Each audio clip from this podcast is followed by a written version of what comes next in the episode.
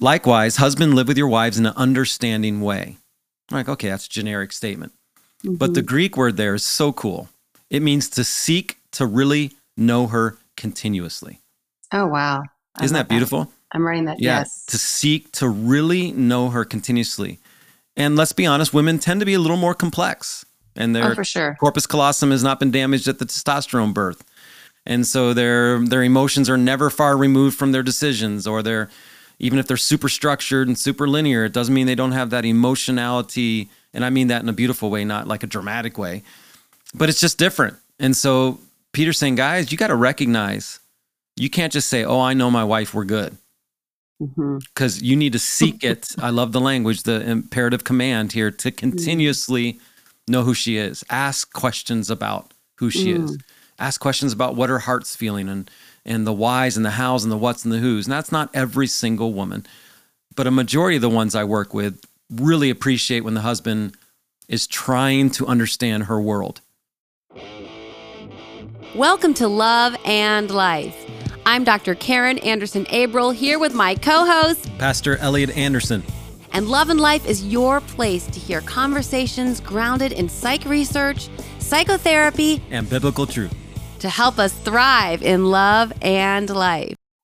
All right, Elliott, let's pick back up where we left off with the engagement series. I have some folks in my world that are engaged and I'm looking forward to sharing this content with them. And I know you have some of the couples you're working with. You said, Hey, this other stuff's great, but don't forget the engagement yes, series. I'm, don't leave us I'm hanging. What's the next uh, phase in your curriculum for engaged couples? Yeah, now that we're done with the intro and part one and part two of part one, we, we yeah, we had now, a lot of parts going. We are now on step two or session two. Okay. Which is love. It's essentially no one comes to me and says, We'd like to get married, we don't love each other. Can you help us love each other? So that's silly. Right. So we know there's a baseline understanding and depth of love for this commitment. Pretty much everybody understands marriage is a big commitment.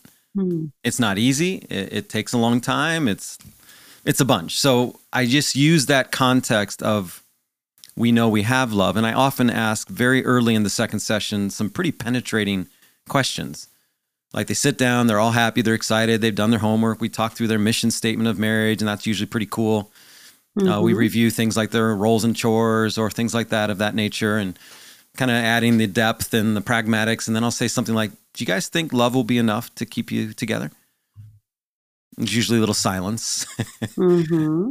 And if they don't say anything right away, sometimes they'll say yes, sometimes they'll say probably not. But I say, do you think any couples that are in my office that are getting ready to divorce after 15, 17, 20 years don't love each other anymore? And they're like, well, if there was cheating or affairs, yes, probably. And I said, well, maybe that's changed the love, mm-hmm.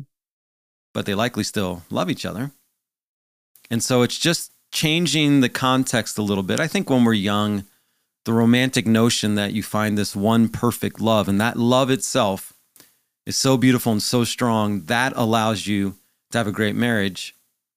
It's just kind of an accidental myth. And certainly you have to have a pretty strong love. I'm not saying that's not important but it's breaking it out comprehensively. What does love look like? So you basically just are trying to burst their bubble and kill their buzz and as, just as kindly as i can so great of you. It is fun. I thought you'd like that because I, I think you like it when I go after those premarital couples. I do actually. It's funny because I remember at Judson reading a book, Love is Never Enough. Is that mm-hmm. Beck? That sounds like it, but I don't know for sure. I know, but that's Tim. Can you Google it quickly for us? Cognitive. Oh yeah, this is very Joe Rogan of us. Yeah, Tim's going to Google. Jamie is always googling stuff for. Yeah. We're going to make sure. Although we use Brave, please. We don't use Google because the algorithm is is uh, designed. To. Aaron Aaron Beck. Okay. Yeah, that's weird. Yeah. So yeah. anyway, um, I guess it's a very cognitive and cerebral approach. Then that I remember as a young college student thinking, no, love is enough. And of course, you get a little older, and I don't want to be like older and wiser because wisdom can come with with age. Uh, with young people can be wise as well, but you want to have many other elements of your connection that are in place to make the love, as Tim and I talked about recently, and you and I talked about last week, easy. Yeah, or at least secure. okay, that's right. you got to remember the confrontation side. Yes. Yes, we're going to go Secure with the and different. strong. Well, you know, words are powerful, so. I appreciate that. You're saying secure, and I'm saying easy, but the Fluid. foundation Fluid, is yes, really, yeah. yeah, Yeah, the word Go easy ahead. just has so many different connotations, as we know and we already talked about it. for sure. It, yeah, as if it's, as if it's simplistic, and it's not. Yeah. That's not what we're saying. So then, after we talk through that a little bit, then I usually read the scripture for this particular session, which is 1 Peter 3 1 through 7. Part of the fascinating background I always give the clients, whether they're steeped in faith and Bible classes at Judson or religion's brand new, faith and Bible's brand new, or they don't know it at all. Either way, I'm always teaching them context. And so, one of the things I tell them about Peter is he's the only disciple we know of for sure who was married which is very fascinating because a young Jewish male was married before 20, almost certainly, Mhm. majority of the time. And the fact that only Peter in this group was married is pretty startling that we know of. Mhm. Not saying there wasn't. Mhm. And we know Jesus wasn't married. That's very clear in scripture as well. So the fact that Peter then has this context of marriage in his third chapter of what he prepared and was inspired by the Holy Spirit to give sets an interesting context. So I'm like, Mhm. Well, maybe I can take this a little stronger from Peter because he actually knows about marriage. So right. he, he sets up the first part and he actually challenges the women first, which is really cool based on the context of Jewish male uh, hierarchy, and talks about for the woman to make sure that she understands that when her husband is disobedient to the word, which is a cool framework that Peter uses in the early stages there of the chapter, that you need to win them back. He uses that language, win them Hmm. back through your chaste and respectful behavior. Oh, you're going to really ruffle some feathers with I that sure one. am. And without words, without speaking, it's essentially saying through your quiet, your quiet and gentle spirit, and that's a looser translation, but it talks about the inner spirit of the Holy Spirit leading you to help your husband come back to the Lord, come back to faith, come back to whatever he's lost in. Mm. So it's really fascinating um, points of scripture there. Now, again, if we take it culturally in the context, women didn't have power. right. Women couldn't walk out in the streets and start saying, "My husband's a piece of work," and or Mm. if she was caught doing that, even at the uh, the exchange of the goods out in the the temple gates or something, I mean, she could be in big trouble. So we have to take that contextually and understand too. Women didn't have an easy, op- to use easy, an easy opportunity to voice concerns or spread gossip or demean their husband publicly. So we're certainly talking more about a private context. So how do you how do the feminists take this? And I don't Well, a lot- a lot of our- a yeah. personally, but I know most women in this generation, not not just our generation, but the younger and the older even, the boomers, most women are I'm a proud feminist. How do they take that? Yeah, most of the the ladies who are in there with me, I know them well enough. Mainly, are often, I've taught them for three or four or five years, so we already have a context and understanding. I know the personality, I know their spirit, and so I'm. Mm-hmm. If I have a really strong, independent, uh, feminist type personality there, I'm going to set it up ahead of time so they know here's what's coming. Here's some cultural context for it. Let's dance through it now, scripturally, Mhm. and sometimes I'll even get out, you know, Greek words and what they mean more uh, thoroughly, if that's helpful. But I don't get as much uh, pushback and anger about the verses as you might think. Mm-hmm. Um, whether that's just the particular clients I have, I'm not sure. But it Mhm. hasn't ruffled as many feathers live on the spot as I think it would. Mm-hmm. And often, if they've been in my human sexuality class, I've already talked about this passage at length in a class and we walk through it together. And maybe that's part of it. And maybe then I tell them, you know what, the guy, the stuff coming for the, the man here in a minute is harder. So, as much as you're frustrated with this piece, Peter's saying, wait till you hear what he's going to say. He's going to say about the men here in just a second. Well, before we hop over to the men, I guess I think of a couple things from working with women, especially when I was very uh, active on Instagram. Yeah. Sit tight. We're getting we're gonna get back on there, people. But especially when I was very active and with my single ladies on Instagram, my sense was whether they were able to uh, always articulate it, because some of the messaging that women we we are told our grandmothers and mothers fought for our rights. And of course, I mean, no one's trying to go back to the day when women couldn't vote or when women didn't have the voice that they have in their homes yeah. and in, and more equity in the marital relationship. But I did find that some of the norms that got tossed out the window, I'm taking a slight sidebar, then I'm going to bring it back.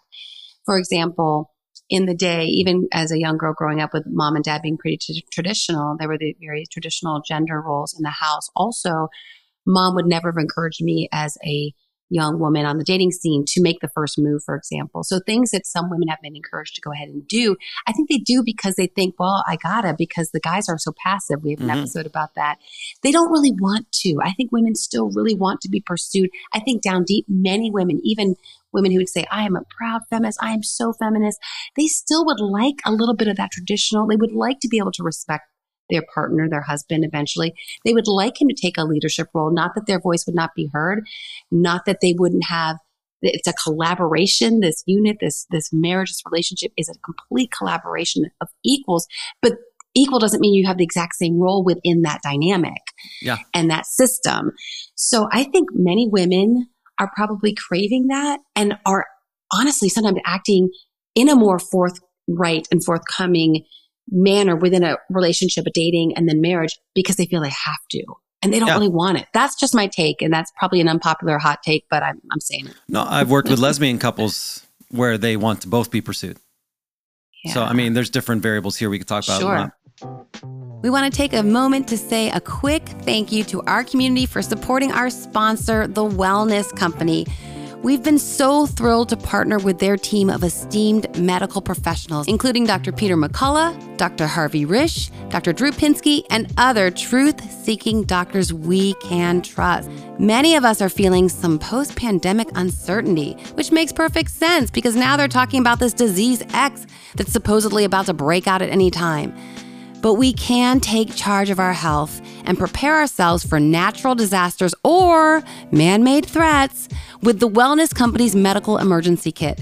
It's the ultimate safeguard for your family. The kit includes vital medications like ivermectin, amoxicillin, and Z-Pak with a comprehensive guidebook researched and written by the company's chief medical board. Visit twc.health slash lovelife and use promo code LOVELIFE for an exclusive 15% discount. That's twc.health slash lovelife and promo code LOVELIFE, all one word, for 15% off your order. One of the other aspects of this this portion in Peter that's helpful, especially now on the flip side, super conservative, quasi fundamental homeschool background kids. No offense, Tim. Many homeschool kids. hey, we are all for the homeschoolers. Going that back. No I'm not anti homeschool by any means. No. Mm-mm. But Peter also says, let your adornment be not merely external. Mm. The braiding of the hair, the wearing of jewelry. And that's sometimes helpful for that group of ladies who have maybe been taught that they shouldn't doll up. They mm-hmm. shouldn't be externally trying to to be beautiful in the eyes of society and and and uh, culture. And mm-hmm. so that's a cool thing that often helps kind of vary the stance on what Peter's talking about. So that releases them to say, "Hey, I'm allowed to to be more um, fetching, to yeah. use an old fashioned yeah. term." And so they enjoy that because sometimes maybe in that community, I don't know, maybe some of those more, like you said, fundamentalist there's been that rigidity that yeah. you're not supposed to be sexy.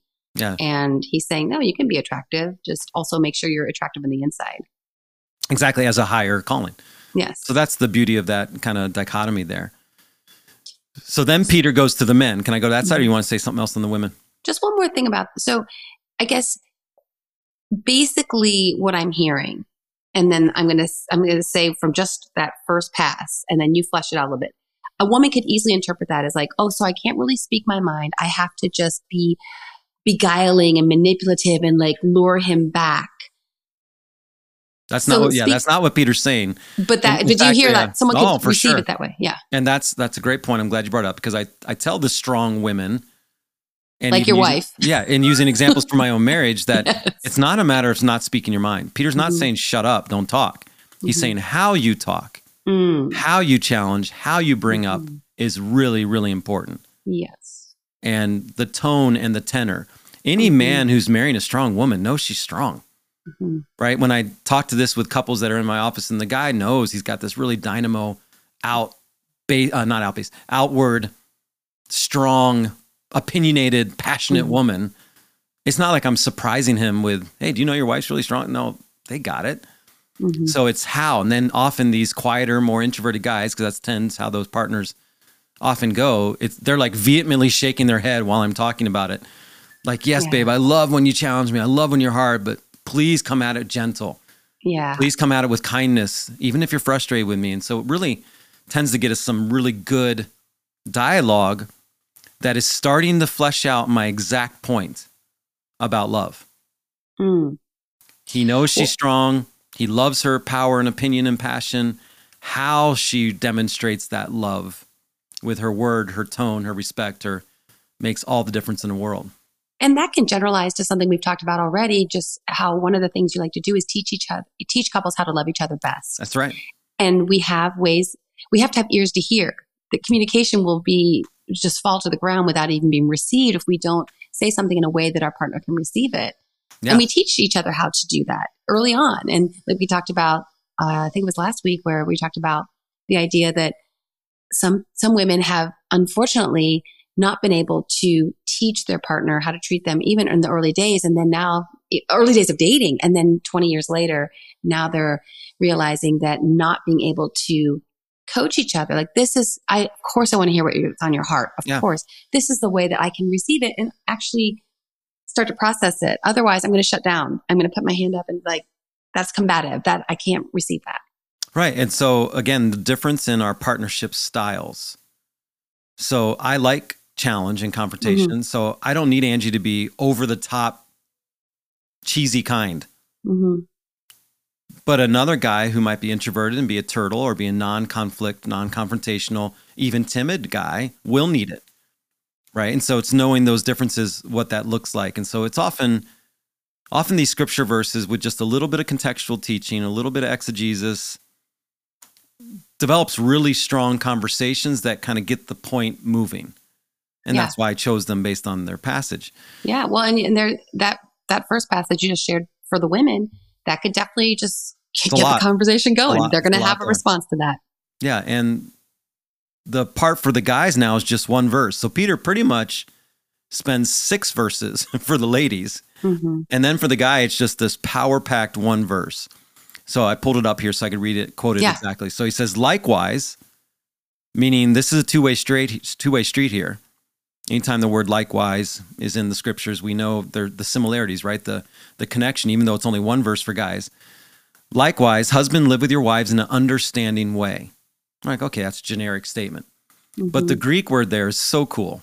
It means to seek to really know her continuously. Oh, wow. I Isn't that beautiful? That. I'm writing that. Yeah, yes. To seek to really know her continuously.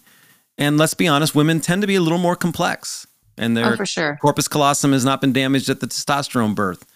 And so their their emotions are never far removed from their decisions or their even if they're super structured and super linear, it doesn't mean they don't have that emotionality. And I mean that in a beautiful way, not like a dramatic way, but it's just different. And so Peter's saying, guys, you got to recognize you can't just say, oh, I know my wife, we're good. Because mm-hmm. you need to seek it. I love the language, the imperative command here to continuously know who she is. Ask questions about who she mm. is. Ask questions about what her heart's feeling and and the whys and the hows and the whats and the who's. And that's not every single woman, but a majority of the ones I work with really appreciate when the husband is trying to understand her world. And I want to jump back to again my work with the single ladies. Time and time again, they just they want to be seen for who they are, and not just not just one aspect. Yes, they want to be perceived as beautiful, but they want to be they want to be loved, and they want for their mind. They want their boyfriend, potential future husband to be curious about what they think about something. They want someone to fully see them and get them. I, that's the way I, yeah, I remember as a single woman. I want someone to get uh, me. A great breakdown of the verses, what it means live and in the flesh. That's that's awesome. And a lot of men don't need that. Mm. It sounds weird, but they don't have. That does same, sound weird when you say that. Same need to have that depth of known sometimes they wanted a little more simplistic just a basic level of respect a basic connection and a basic uh, partnership of companionship and And I'm not saying all guys. I'm just saying right. I've found that in my work over 30 years that sometimes the men don't need the exact same depth. And it makes sense to me why Peter didn't say it for the women to seek to know your husband in a really understanding way. Right? Peter said, or Paul says stuff in Ephesians we'll cover next time, like love your wives as Christ loved the church. Like, mm-hmm. boom. Oh my gosh. We'll get into that next one. That's the enormous challenge. So Peter continues here and he says, next point, showing honor to the woman as the weaker vessel. Whew, what are we saying here? First of all, the word honor, that Greek word honor, okay. is not not used in Scripture. Very rare, very rarely used in the New Testament, except for kings and the Lord. Honor the king is something that Peter says about submitting to authorities and the government, even if you don't like the king, even if you disagree with the king. Honor his position. The Bible says that God appoints all leaders. And that's hard, even when it comes to our modern day politics and presidential stuff. And I'm sure we'll do more stuff about that as the election gets close. But to have this word in marriage, to have this word in marriage is really awesome. And it's telling men seek to know her in an understanding way all the time, continuously, and then honor her as a woman. So, what I'm hearing, and I love that you have this biblical foundation, having gone to seminary, which gets a, even me growing up in the church is going to a deeper level. So we might say, yeah, you need to honor and obey and, and try, um, I mean, I know a lot of people don't like those traditional vows in the marriage, no. but what you're saying is honor in this to fully understand. That's an incredible word he used for women who were not, had very low status in society at that time. Peter's like, guess what? You need to honor your wife, meaning revere her the way you do the king mm, and God. That's, yeah. The greatest, that's mind blowing. What I tell men, this means Peter's saying this is the greatest gift you've received from the Lord forever. And that's when we start to get into king and queen conversation yeah. And and some girls that get married young, we still got to get that podcast done. Early marriage, older marriage. I'm mad at myself we haven't got this done because we'll have some good spicy debate on this one. This will be fun. But this whole aspect, this whole aspect of showing honor is a woman wants to feel like she's queen. And I don't mean boss of the house, which sometimes right. people are going to use that interpretation. I mean to feel like she is royalty in her husband's eyes right? That mm-hmm. she feels beautiful inside and out, that she feels like he cares most about her outside of Jesus, most about her in this world, and that her priority, her preferences take precedent. Mm-hmm. Use my P alliterations here. and the weaker vessel part, which people can get stuck on and miss the honor part, is sometimes crucial because the weaker vessel here is much, much more physiological recognition of the difference in gender strength and opportunity and status and position than Peter saying, hey, they're weak and frail. That's not what Peter's saying here. He's talking more about society and the generalization of understanding. Or biology. I mm-hmm. mean, we are weaker. Yeah, that's why I said the physiological nature. And, yes, that's yeah. yeah. I wanted to underscore that because, and again, I have a very traditional marriage, and though anyone who's listened to this podcast for one or two episodes knows I have I have very strong opinions. I'm not afraid to share them. And yet I love that Dan is stronger than me. And I mean, we do things like when we walk down the street, he's going to be by the street side mm-hmm. because, and if someone, he's going to make sure he stands between me and someone who we walk by who maybe looks sketchy. I mean, he, I'm not supposed yeah. to protect him. That is not, that's never been the design. Yeah. I couldn't. I can't do more than a couple push-ups. He's doing 21 pull-ups. Yeah. Yeah, it's a, and no, that's always, and we talk about that in the yeah. session right there about it doesn't mean a woman can't protect her man. You can protect his reputation.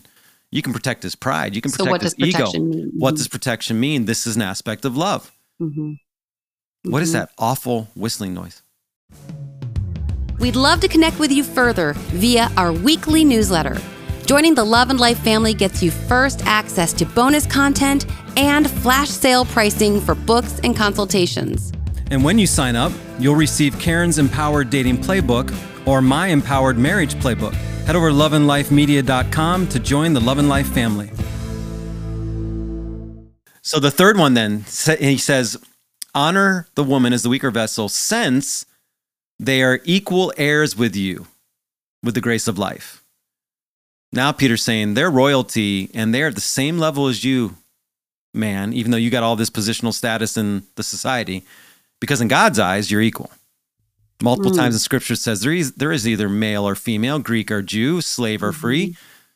That's Paul using that language, saying we're all equal in Christ's eyes. We're all his children. Those who have faith in him, believe in him, are all his children forever. We are his ambassadors. And then Paul and Peter use these royal terms. We are his kings, his queens, right?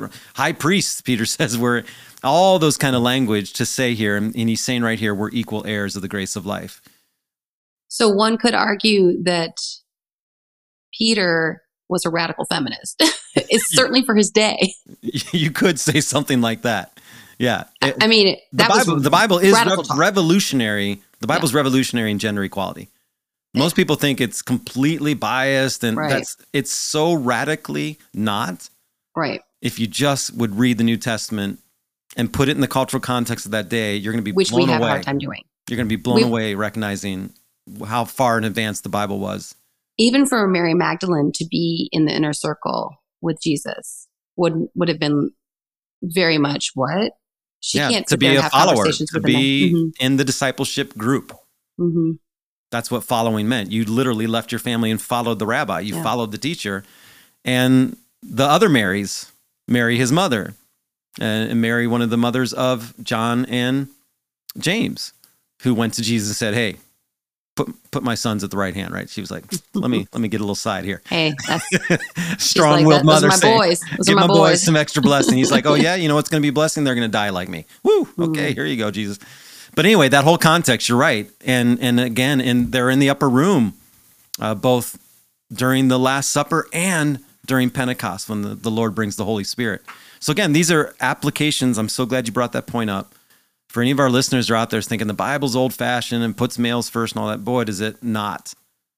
Compared to historical data or historical books in that era, it is revolutionary in its context. So great point, Karin. Thanks for bringing up. The last one here is one of the verses that frightened me to the bone as a young man when I started reading scripture. And I tell other men, I set it up. I say, when I read you the context of this, if this doesn't scare you or make you nervous, you're missing the point. So I'm going to read the whole verse again. Likewise, husbands, live with your wives in an understanding way, showing honor to the woman as the weaker vessel, since they are heirs with you of the grace of life, so that your prayers may not be hindered. Whoa. Peter's saying, you jack up how you're supposed to treat your wife and love her. Your prayers potentially are hindered. Only a couple places in scripture where it talks about prayers being hindered, and this is one of them. Husbands, wow. if you don't take your provision and protection and role as headship, which we'll talk about next week with order, seriously, you dishonor your wife, you dismiss her, deny her, demean her, hurt her intentionally. Don't act like you're one with me. Don't act like you have a access to my throne room. I'm going to sit there and throw favor and blessing upon you. Wow. This is your number one gift to take care of. It's a huge wow. verse. It's powerful. Well, I will tell you, and maybe I will share with the listeners in some other capacity, but Dan has had some like really profound prayers answered recently. Amen to that. so he must be doing something right because his prayers are not hindered at all. No, it's been a real blessing. It's yeah, really for sure. so I, I deal with a lot of couples in crisis, right? And mm. sometimes the men are stuck and they move out and they're hurting their wife and hurting their kids and they're telling me things like i don't know why where is god i can't feel god's presence and i say mm. can we read this verse together mm. This isn't going to be good to read it's not going to be simple and easy but man mm. is this truth that you need to hear right now mm. you know and some of the guys are like yeah but she cheated on me yeah she did that i understand i understand but god's saying take care of the situation get involved get invested lead heal reconcile restore even if the end result is divorce you still have a responsibility to love, to love like I love. It's always fun when we see what we learned in a more secular capacity. I'm thinking of family systems now. Yeah. And how it mirrors what the Bible. So when we see like research based psychology, research based counseling strategies like family systems where we talk about the hierarchy within the home and the marital subsystem must be prominent and the preeminent. It must yeah. be at the top. And so I remember Professor Shea saying years ago in my marriage and family class at Judson that the number one job of a father is to love the mother of his children. More than spending quality time with his kids, taking his kids to baseball games and playing out in the backyard with them. The most important role he does as a father is to be the best husband possible, which yeah, really aligns with what exactly what Peter's saying and Paul says next week when we talk about order. Yeah. so usually some verses we read it's just kind of a quick overview or a quick application. This one sometimes takes mm. the entire session. Oh, I can see that. If it doesn't, then we start diving into simple questions like, okay, let's just talk brass tacks. How do you feel loved best by your partner? Mm-hmm. And that brings commentary up and questions. Sometimes it's really surprising and known. Other times it's like, oh, yeah, that's right on. Uh, and then I have the assessments that I'll either give them in the session if they're not uh, doing a great job integrating or talking through, or I'll send it for homework. One of those we put on the empowered, um, what's it called again? Lost empowered marriage, marriage handbook, marriage hand playbook. Mm-hmm. Uh, it's a love assessment tool, and I'm just going to read a couple elements of it right now. So on the back page is Steven Curtis, Steven Curtis Chapman. I went to the musician, Gary Chapman's, Gary Chapman's love languages.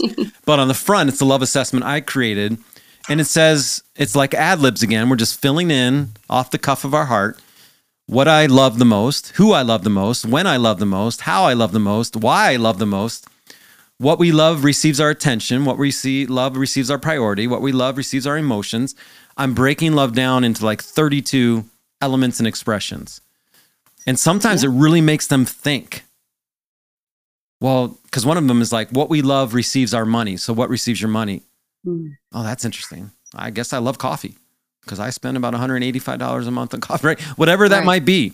Or, oh, yeah, I have 17 subscriptions, net, uh, streaming subscriptions, mm. and yet I can't pay my school bill. Mm-hmm. And so we, it breaks down different capacities. So people might, what does that have to do with love in a marriage? It has a lot to do because the priorities of marriage then and what you're going to decide to do together financially, priority is often attuned to or connected with what we love. Mm-hmm. And how much do we know about that? Right? Animals, pets. We we have four dogs between us. We love our dogs. They get priority. They get time. They even dictate my morning schedule half the time with Snorty. Oh, yeah. and um, that's just a reality of that. If you don't like animals, you don't like pets. That's going to be a really foreign concept. Mm. I mean, you're going to actually get up earlier just to make sure your pet's okay, and mm-hmm. maybe people hate pets. You know, there's just those are such small examples, but they cause massive connectivity or division in a relationship. Mm-hmm. Because the love of a husband and wife, which is super important, has to be first trumped by the love of you and the Father, you and the Lord. And then the kids come in, and then you got the work, and then you got your hobbies, and then you got your streaming, and then you got your coffee. And it's just kind of fleshing that out in a really comprehensive way. Then another, a, a different one, so that you have that love assessment.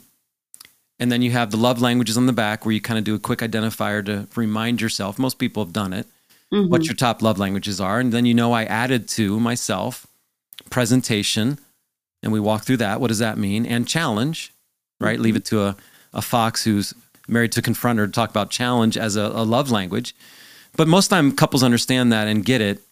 If we just put it in the kind of the context of how are you going to help each other become the best you? Give mm-hmm. some Adlerian concepts of the best self and our Maslow's self actualization. How are you going to become what you feel God's called you to be? And if you two aren't joint on that and moving towards that together, it's going to end up causing division. And, and so we walk through that. And then I have this evaluation called a love categories priority evaluation. And so this is interesting because it takes all those love language of Chapman and then throws in a bunch of mine on the extra side things like serving together in the community, confronting one another on hurts or issues, basic sacrifice and care for each other, uh, provision for each other, presenting each other, all those kind of things. And you have to rank them on what the most important is. And you not only rank yourself, you rank what you think your partner's is. And here's where we have some dynamics that are quite a bit different. So, for example, mm-hmm. let's say Karin, that you said verbal affirmations of love and respect. Ooh, that's number one for me. Mm-hmm. And you said, I think for Dan, that's number three. Let's say Dan ended up ranking that 10 last. that's a pretty big shift. Right. Right. So you're making your own assessment of what you think your partner's rank is. Mm-hmm. And, and again, everyone's rank is fine, right? It's their own opinion, their own perspective, but we look for the differences. This is like the newlywed game. A little bit. It's very. It's a little bit like that. for, for any of the Gen Xers out there, where you had the whole the gist of the show was you would say you would answer the question for yourself, but then you would answer your question for what you thought your your husband, because they were newlyweds, would say, and then you would compare to see if, if you knew each other well enough. Exactly. That's exactly what we're doing, and yeah. it doesn't mean, oh no, this is trouble. Right. But here's one that would be a difference that is going to really impact their love. Touching one another for love and affection. Mm-hmm. Let's say your rank is one, your partner's is 10, or vice versa. Mm-hmm. You're like, I don't need that much, not a big deal. Maybe mm-hmm. you've been hurt by touch mm-hmm. in the past. Right. Sure. Maybe you're just not a huggy, lovey peep person, but your partner, it's number one. Mm. That's a big if- issue. We've talked about that. Go back and find our love language episodes mm-hmm. when we break every one of those down. Mm-hmm. You know, when some of the more nuanced ones, sacrifice or provision, that can have a different interpretation anyway. Another one that mm-hmm. tends to be big is time spent with one another. What does quality time look like? Mm-hmm. So that's why these uh, easy assessments can often bring a real good understanding, going back to Peter's verse, of how to love each other better. Wow, I didn't have any idea. Touch was so high for you, and this is what it mm-hmm. looks like. Because we, we don't just say this is where we rank it, we explain what it means. Right. I love that. That's a cognitive trick, as we've talked about many times, where just here's this level, and then you go, maybe it's a statement or a thought, and you go, well, what does that mean? Mean, Always yeah. How's it applied? How's it integrated? Right. Why is physical touch maybe a 10 for somebody? The meaning is, well, it's physical touch, as you alluded to, has been I've been abused by physical touch in the past. So it's not something I'm comfortable with. And in fact, love for me is you don't, you keep your hands off me. I've had many marriages not necessarily um, healed by this, but borderline. Sure. But restored, renewed, or created a proper foundation simply by this kind of assessment. Mm-hmm. And you would think husbands growing up in this day and age would would not would have a problem not recognizing this, but simple things like make sure you hug and kiss mm-hmm. and verbally tell your wife you love her every morning and every night. And mm-hmm. sometimes mm-hmm. the the need is just as true on her side. Mm-hmm. She's not used to that. She didn't receive that growing up. And maybe her husband's doing that, but she's not doing it back. Mm-hmm. She's just receiving that blessing of touch mm-hmm. and affirmation of words, but not giving it back. Mm-hmm. And he's hungry for it. Mm-hmm. And so it's trying to, again, training. We're trying to create these strategies. Um, I like that word better than tricks, but I get what you're saying. these strategies of fleshing out. You're a fox. You should like tricks. I, I do. I use them often, but I'd, I'd like to tell people they're they're positive manipulations. Oh, okay. All right. I knew I knew you'd love that term. Okay. Not that I've used that with you before, maybe. Oh, I don't please. know. Yes. So, oh my gosh. anyway. My whole childhood. that's right. Well, those weren't always positive, but yes, there was manipulations. So anyway, it's a fun session and most of the time couples feel encouraged when they leave sometimes going through the conflict one, which we'll get to in a couple sessions, and the money one, which really is rooted sometimes in priority mm-hmm. and value and family pain. Mm-hmm. Those are tougher to leave kind of feeling joyful and encouraged. Mm-hmm. This one normally kind of fires people up. And then one of the assessments for homework, Karin, in this one is I give them, especially if they're a young, naive couple, if they're in the mid 30s, late 30s, I don't do this. Hmm. But if they're young, I give them the homework for their parents, the how to become a better in law document. Mm. And it's 10 questions for their parents. About how to best now incorporate this new son or daughter into their mm. family, and then including a letter of blessing for oh, that new in law. And these have been powerful. Oh, I, I, can't remember who I got it from. It's not my idea. I wish I could tell you it was mine. One of the premarital books, I think, is Norman Wright. Yeah. Um, one of my uh-huh. favorite guys, W R I G H T, for anyone who wants to look him up. I think he's with the Lord now, but great stuff. Mm-hmm. Um, his premarital curriculum was one of my primary foundational inspirations for what I did or what I do. And so, anyway, that tool, because that's another expression of love. And often the strong willed mom or the distant father mm-hmm. who's scared. They're they feel like they're losing their kid. Maybe it's their mm-hmm. first child married, or maybe it's the last one going. And they're feeling like, oh my gosh, my mm-hmm. life's gonna blow up it really gives an opportunity for some good sharing, some good connecting. And these letters of blessing have been profound. Lots of tears, happy mm. tears in my office when they're reading these letters. Mm. And if I know there's a really conflictual, difficult family of origin, I make sure the letter is sent to me first. Mm. I will give them my address, give them a stamp, stamped envelope. I know old school, or an email address, and make sure the parent sends it to me. I don't want this to turn into an accident. You know, we got the enmeshment stuff we talked about, the triangulation. I don't want this to turn into an opportunity to stab your son or daughter pre-marriage, which happens. And so there are times I receive it and I don't share it. Wait, but you're saying that this would be the in-laws. So the future wife's parents would send it to the future son-in-law. Right, but if there's conflictual Right, right.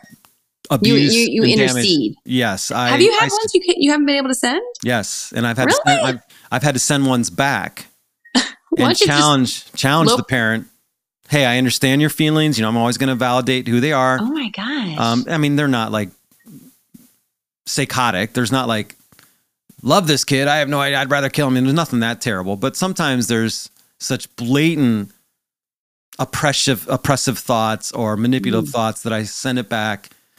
Thank you for sharing. I need you to adjust this a little bit. If I'm going to, you know, I just reality of wow. what I do, but it doesn't happen yeah. often. It's very rare. Yeah. But it but it has. I've been doing it for 30 years. It's happened at least three or four times. I'm not saying that people wouldn't have that energy, but for them to put it down on pen and paper, I that that surprises or in the me. email. Mm-hmm. Yeah, that surprised me that they'd be that overt about it. But yeah, and so then the homework, Karin, depending on whether we got through these or not, one of the homeworks then would be the int- intimacy evaluation which you and I have talked a lot about. It's fleshing out all the non sexual intimacy categories, mm-hmm.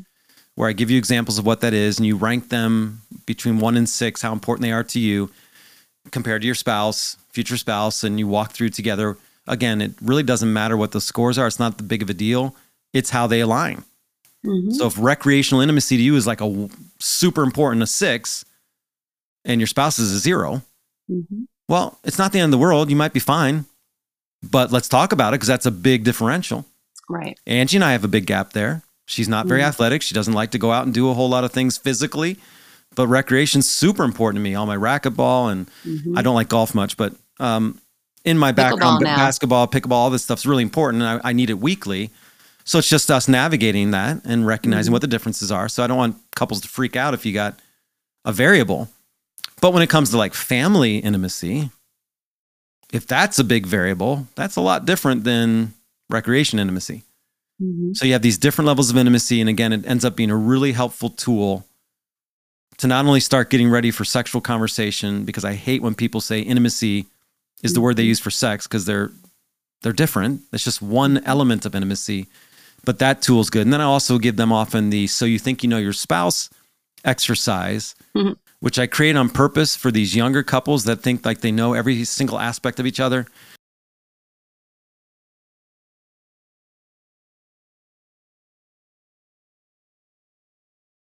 Again, more like Mad Libs for those of us who grew up in that era, Gen Xers.